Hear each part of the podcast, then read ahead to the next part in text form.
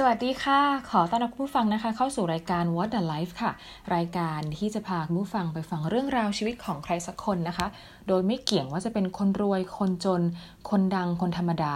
คนบ้า หรือว่าคนปกติค่ะ วันนี้เข้าสู่ episode ที่ 3 กันแล้วนะคะ เมื่อปีที่แล้วค่ะ เปิ้ลกับเพื่อนนะคะ นัดกันไปดูหนังเรื่องหนึ่งชื่อว่า The Dawn Wall ค่ะ ได้รับ brief มาว่าเนี่ยเป็นหนังเกี่ยวกับการปีนเขา เปิ้ลก็คิดเอาไว้แหละนะคะว่าเออน่าจะออกมาเป็นแนวสารคดี ดูไลฟ์สไตล์การปีนเขาของคนเทพๆสักคนหนึ่งมีภาพ landscape สวยๆ เพลงประกอบฟุ้งๆ เพราะๆนะคะ คิดว่าเท่านั้นจริงๆค่ะ พอหนังจบ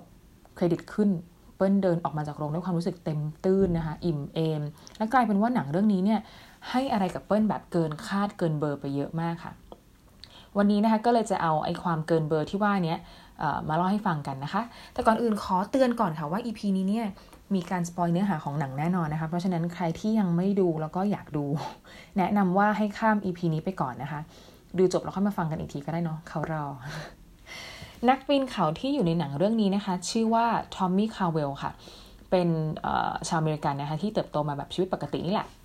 เป็นเด็กผู้ชายตัวเล็กสุดในห้องนะคะ ค่อนข้างซุ่มซ่าม แล้วก็เข้าสังคมไม่ค่อยเก่ง แต่ว่ามีคุณพ่อเป็นนักเพาะกายสายประกวด แล้วก็เป็นนักปีนเขาในสมัยนั้นด้วยค่ะ ดูมีความ contrast กันอยู่เบาๆเนาะเมื่อพ่อเป็นสาย adventure นะคะ ก็แน่นอนพ่อก็จะต้องลากลูกไป adventure ด้วยเหมือนกันนะคะ ตอนทอมมี่อายุประมาณ 2 ขวบครึ่ง พ่อเขาเนี่ยลากไปนอนด้วยกันในถ้ำหิมะนะคะทั้งๆที่ยังใส่แพมเพิร์สอยู่เลย พาทอมมี่ไปปีนเขาที่ความสูง14,000 ฟุตนะคะในโคโลราโด ซึ่งตอนนั้นเนี่ยทอมมี่อายุแค่ 7 ขวบเท่านั้นเองค่ะ แล้วก็ตรงนี้แหละค่ะที่ความรักในกิจกรรมปีนเขาของเขาเนี่ยบ่มเพาะขึ้นแล้วก็ดำเนินมาเรื่อยๆนะคะจนกระทั่งทอมมี่เนี่ยโตขึ้น แล้วก็เริ่มเข้าสู่วงการการแข่งขันจนกระทั่งได้รับรางวัลมากมายค่ะ วันหนึ่งนะคะทอมมี่เนี่ยก็ออกเดินทางไปทริปปีนเขานะคะกับเพื่อนๆที่คีกิสถานค่ะ 7 วันหลังจากที่ได้ดื่มด่ากับความยิ่งใหญ่ของภูเขาที่ประเทศนี้นะคะเขาก็ได้ยินเสียงปืนค่ะ กลุ่มของเขาเนี่ยถูกจับเป็นตัวประกันนะคะโดยกลุ่มความขัดแย้งกับฝ่ายทหารของคีกิสถานค่ะ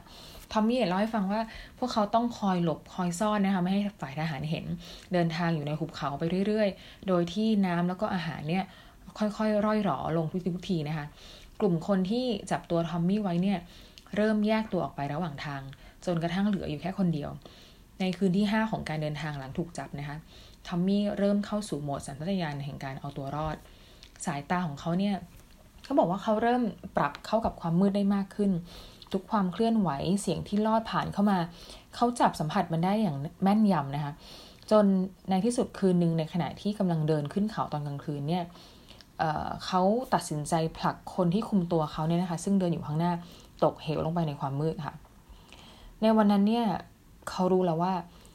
สัญชาตญาณแห่งการเอาตัวรอดของมนุษย์เนี่ยนะคะ สามารถทำอะไรได้บ้าง เรามีความสามารถเกินกว่าที่เราคิดเอาไว้เยอะมาก แต่ว่า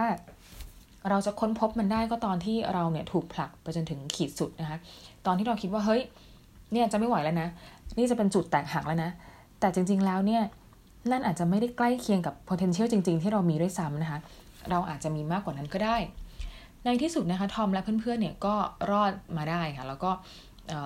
รายการทีวีในอเมริกาต่างพากันสัมภาษณ์ถึงเหตุการณ์ที่เกิดขึ้นนะคะ ก็คือไม่ใช่ว่าทอมไม่เสียใจนะคะ เพราะเป็นว่าไอความรู้สึกว่าการที่เราไปฆ่าใครไปปิดชีวิตใครสักคนหนึ่งเนี่ยมันมันไม่ได้เป็นความรู้สึกที่ชื่นบานสักเท่าไหร่นะคะ ถ้าคุณเป็นคนปกติใช่ไหมแต่สิ่งที่เริ่มไปกว่านนั้นก็คือเอ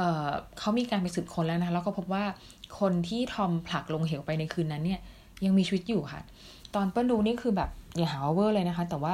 รู้สึกหัวใจมันเบาอะรู้สึกโล่งแทนทอมทั้งที่ ก็ไม่ได้ไปมีส่วนเกี่ยวข้องกับเขาในเหตุการณ์นั้นเลยนะคะ หลังจากพ้นทุกพ้นโศกกันมาล้วทอมก็กลับมาปีนเขาค่ะ เขาก็กลับมาทำในสิ่งที่เขารักเหมือนเดิมนะคะ จนกระทั่งหน้าหนาวในปี 2001 ขณะที่ทอมเนี่ยกำลังใช้เลื่อยไฟฟ้านะคะ ตัดโต๊ะไม้ ก็เกิดอุบัติเหตุขึ้นค่ะ เขาตัดนิ้วชี้ข้างซ้ายของตัวเองขาด คุณหมอก็บอกเขาว่าเออนิ้วมันใช้การไม่ได้แล้วนะ คงจะต้องหันไปทำอย่างอื่นแทนละ ปีนเขาไม่ได้อีกแล้ว ใจสลายนะคะที่อย่างนั้นนะทุ่มเทมาทั้งชีวิตเนาะดันมาตกม้าตายเอาง่ายๆอย่างเงี้ยทอมนึกถึงพ่อเขาขึ้นมาค่ะ ตอนนั้น สิ่งที่พ่อเขาเนี่ยพร่ำสอนมาตลอดก็คือว่าคอยสอนให้เขาเนี่ยกล้าหาญให้เขาเผชิญหน้ากับความยากลำบากต่างๆ เอาตัวเองเนี่ยเข้าไปสู่ความท้าทาย เพราะมันจะให้พลังกับเรา แล้วก็แสดงให้เห็นถึงตัวตนที่แท้จริงของเราด้วยนะคะ ทอมมี่เนี่ยไม่ได้ทำตามคำแนะนำของคุณหมอค่ะ ในทำนองเดียวกันเขาเนี่ย train หนักขึ้น train วันละ 14 ชั่วโมง นิ้วใช้ไม่ได้ใช่ไหม ก็ไปสร้างความแข็งแกร่งในส่วนอื่นของร่างกายค่ะ แล้วก็เริ่มมองหา project ที่ท้าทาย จนกระทั่งมาพบเส้นทางปีนเขาที่ชื่อว่า Dawn Wall ซึ่งเป็นส่วนหนึ่งของยอดเขา El Capitan นะคะในอุทยานแห่งชาติโยเซมิตีในสหรัฐ เป็นเขาหินแกรนิตสูงนะคะประมาณ 900 กว่าเมตร ที่มันแทบจะตั้งฉากกับพื้นโลก ไม่ว่าใครก็สายหน้านะคะบอกว่าโอ้ยปีนไม่ได้หรอก แต่ว่าทอมมี่เนี่ยลากเชือกขึ้นไปเริ่มทำการสำรวจแล้วค่ะ วิเคราะห์ ทุกพื้นผิวใช้แว่นขยายสองดูแต่ละเหลี่ยมแต่ละมุม รอยแยกเป็นยังไงตรงไหนใช้ปีนไหนบ้าง ซึ่งก็พบนะคะว่าไอ้เลเวลของดอนวอลเนี่ยมันไม่ธรรมดาเลยนะคะ บางจุดเนี่ยพื้นแบบเรียบกริบ แทบจะไม่มีอะไรให้จับให้ยึดนะคะ หลังจากที่เขาศึกษาอยู่หลายปีนะคะก็เริ่มเห็นแล้วว่า project เนี้ยมันใหญ่เกินกว่าที่จะทำคนเดียวฮะ ทอมก็เลยไปชวนรุ่นน้องนักปีนอีกคนที่ชื่อว่าเควินจอร์จสันนะคะ มาปีนด้วยกัน คนทั่วไปแรกๆก็มองว่า pointless อะ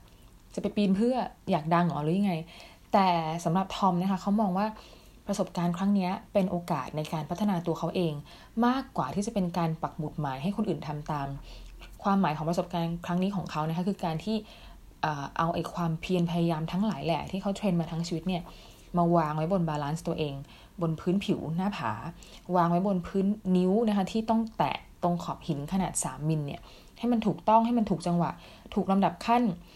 เพื่อที่จะส่งตัวเขาขึ้นไปบนยอดเขาในท้ายที่สุดได้นะคะ สิ่งที่เปิ้ลประทับใจที่สุดในหนังเรื่องนี้เนี่ยคือมันจะมีจุดหนึ่งของไอ้หน้าผาเนี่ยที่ปีนโคตรยาก แต่ทอมมี่ก็ค่อยๆ พาตัวเองปีนผ่านไปได้นะคะ แต่ว่าสำหรับรุ่นน้องอย่างเควินมันไม่ใช่เรื่องง่ายนะคะ แล้วเขาก็ยังทำมันไม่ได้สักที จนเขาบอกทอมว่าโอเค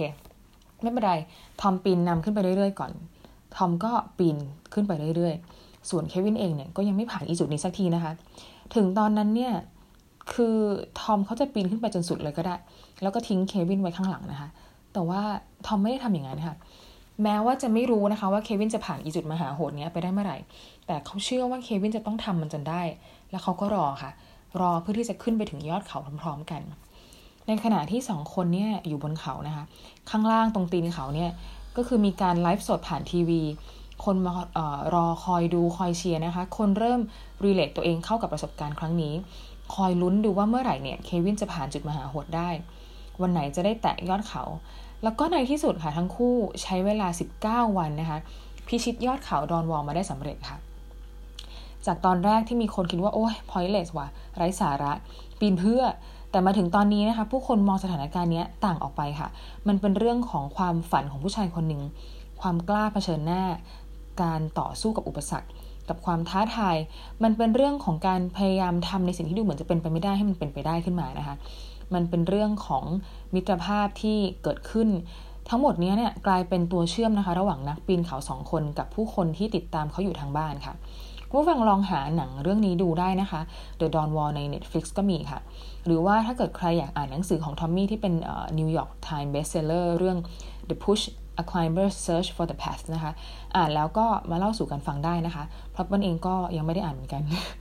ดูแต่หนังนะคะ เปิ้ลขอจบ EP นี้นะคะ ด้วยประโยคที่ทอมมี่เนี่ย